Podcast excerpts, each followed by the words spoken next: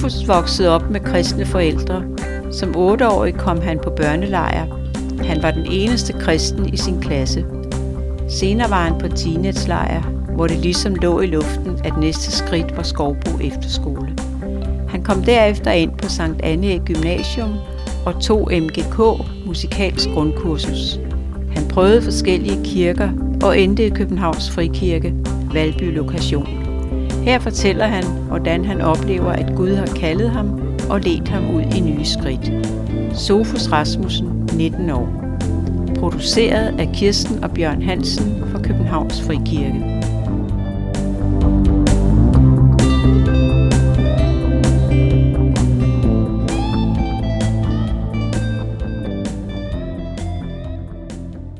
Velkommen, Sofus, til det her interview.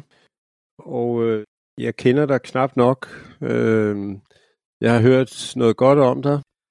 Men øh, hvor, hvor længe er du egentlig kommet i kirken i Valby? Jamen altså, øh, jeg flyttede jo ind på det kollegie, som ligger ude i Valby i sommeren 2020. Øh, lige inden jeg startede i 2G. For den 6. juli, for at være helt præcis. Jeg er gode venner med, med, med familien Midjord, og Annika jo blev, øh, blev lovsangsleder lidt inden det, så jeg blev til nogle søndage med lovsang, og fik lige lov til at mærke kirken. Før du kom dertil, var du så gode venner med Annika Midjord? Jeg har jo gået på efterskole med hendes søn øh, Samuel. Gennem, øh, jeg havde ret mange, jeg, går jo, jeg går jo på Sankt Anne Gymnasium, og øh, jeg havde ret mange ting at lave herinde i København. Jeg boede på den anden side af Roskilde øh, det første år i gymnasiet. Øh, så jeg var tit hjemme hos Samuel sådan i, i løbet af eftermiddagen, inden jeg skulle videre til noget om aftenen i København. Jeg kom ligesom, blev gode venner af familien der. Godt. Øhm, jamen, øh, så otte år gammel begynder du på Missionsforbundets børnelejr. Hvordan var det?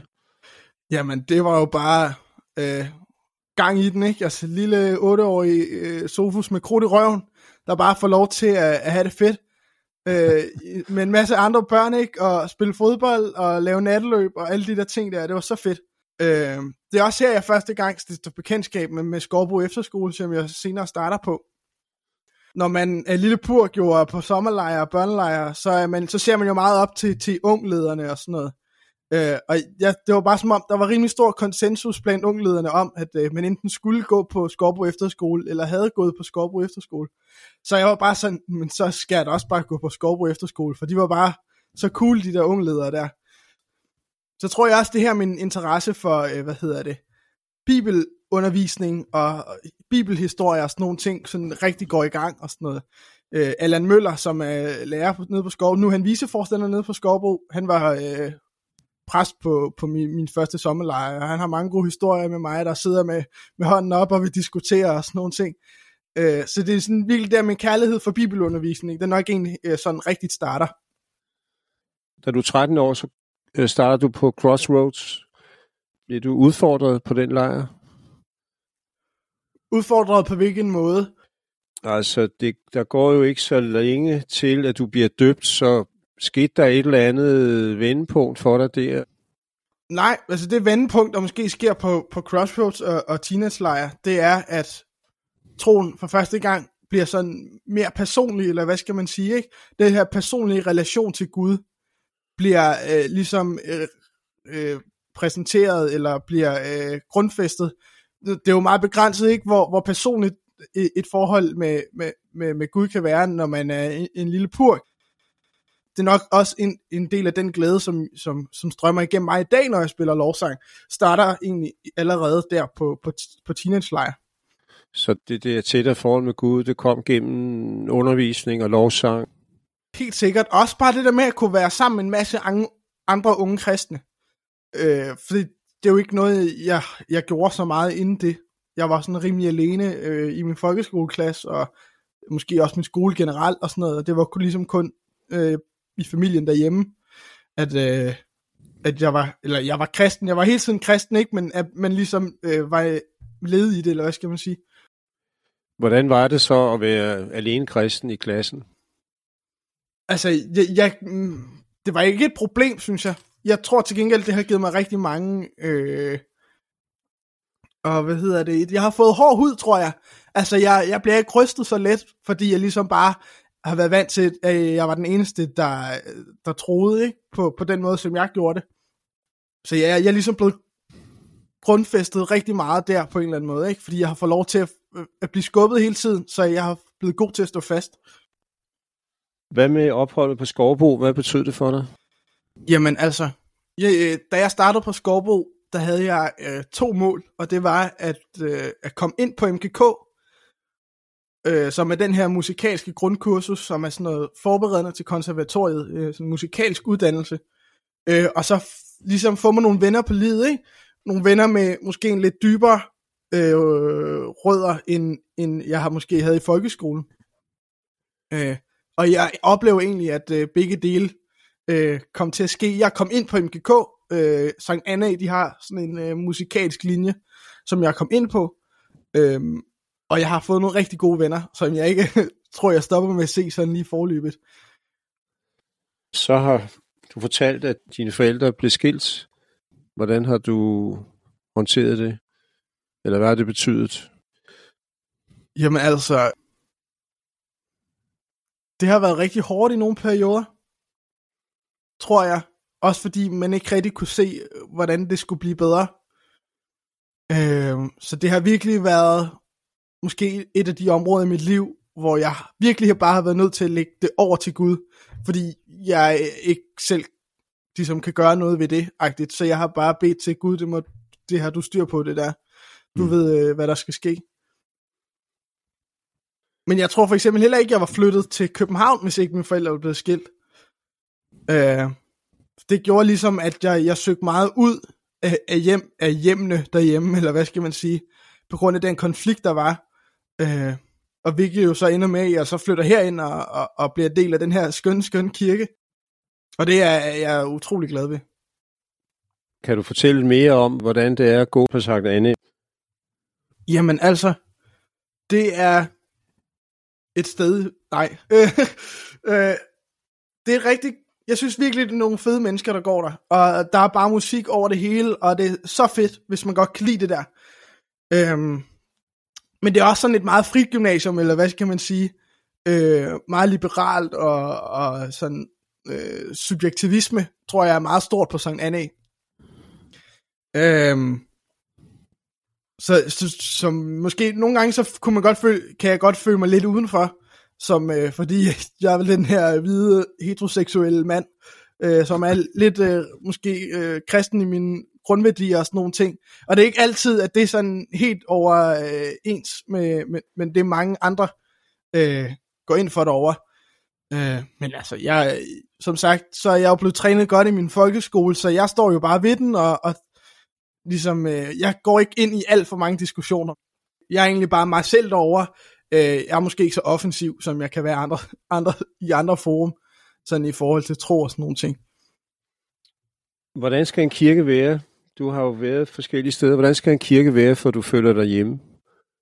Jamen, altså, jeg tror, jeg er måske sådan lidt, øh, jeg, mange af mine venner siger, at jeg er en gammel mand fanget i en ung krop. Jeg har godt lide det der sådan lidt gammeldags, ikke? Og lidt nede på jorden, ikke? Altså, det skal ikke øh, være alt for vildt og sådan nogle ting. Det kan jeg rigtig godt lide. Øh, og det var måske lidt en af de...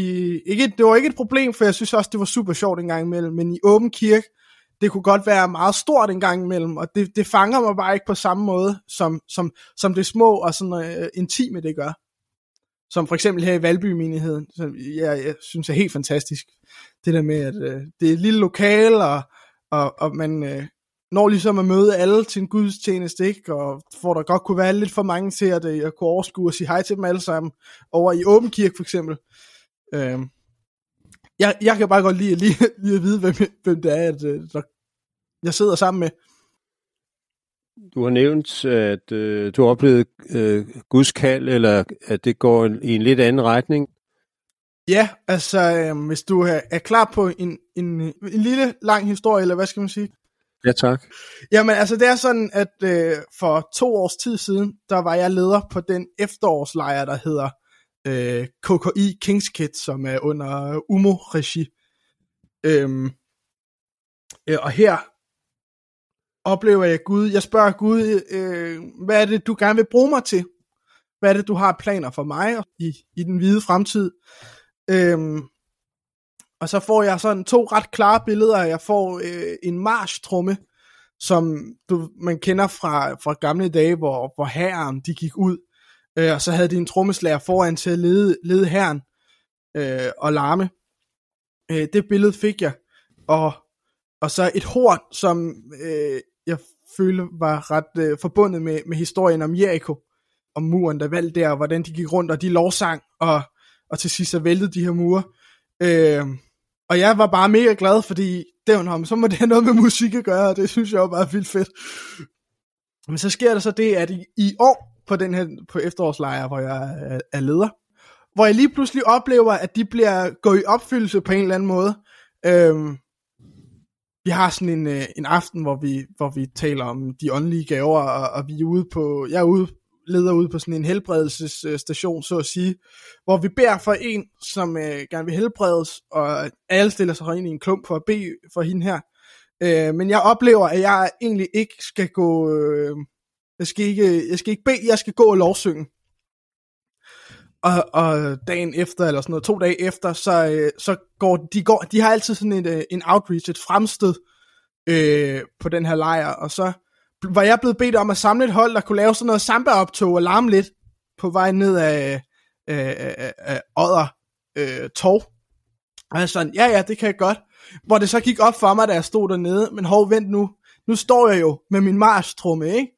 Nu står jeg foran, øh, foran Guds her her, og, og, og skal lede an. Det er jo præcis det, han har kaldt mig til. Øh, og, det, og det var bare mega opmuntrende, fordi jeg vidste, at det, det betød, at Gud han arbejdede med mig og sådan noget.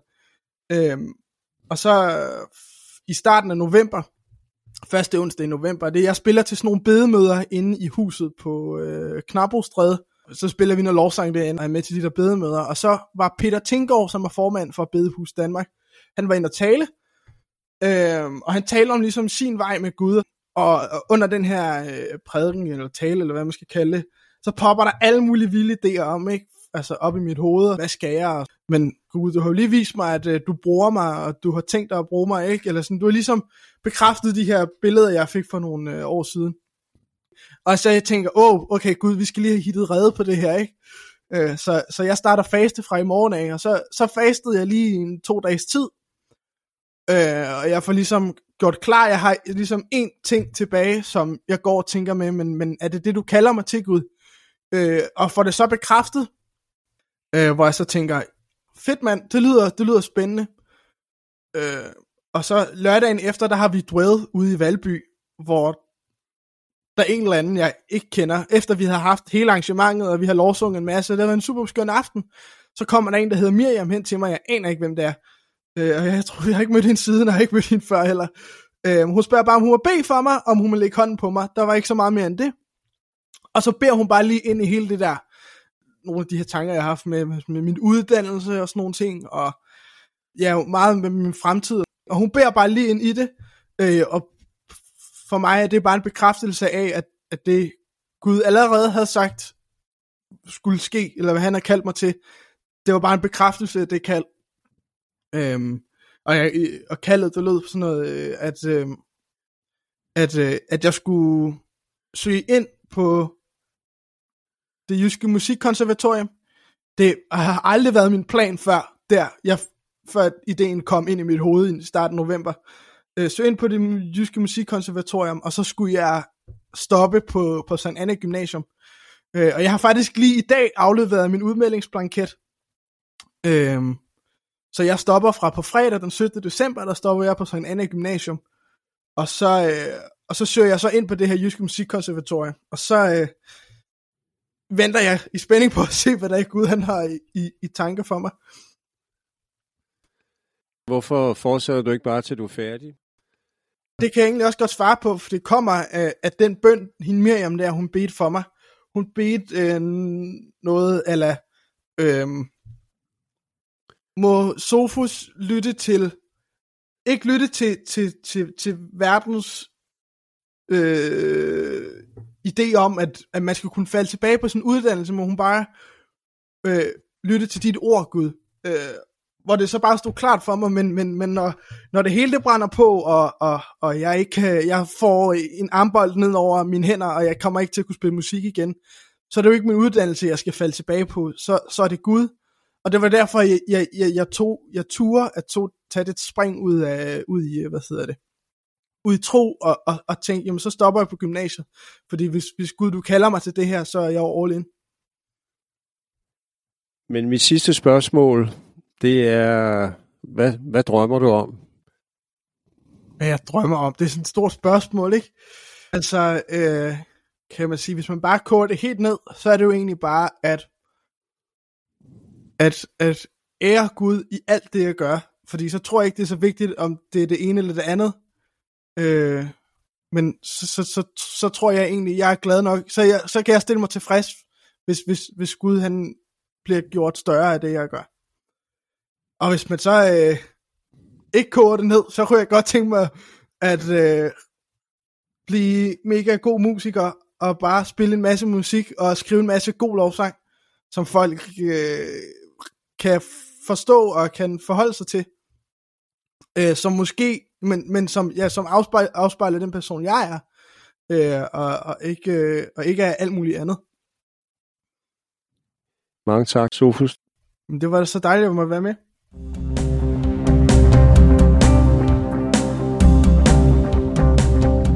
Vi vil gerne opfordre dig til at dele denne podcast på Facebook og de sociale medier.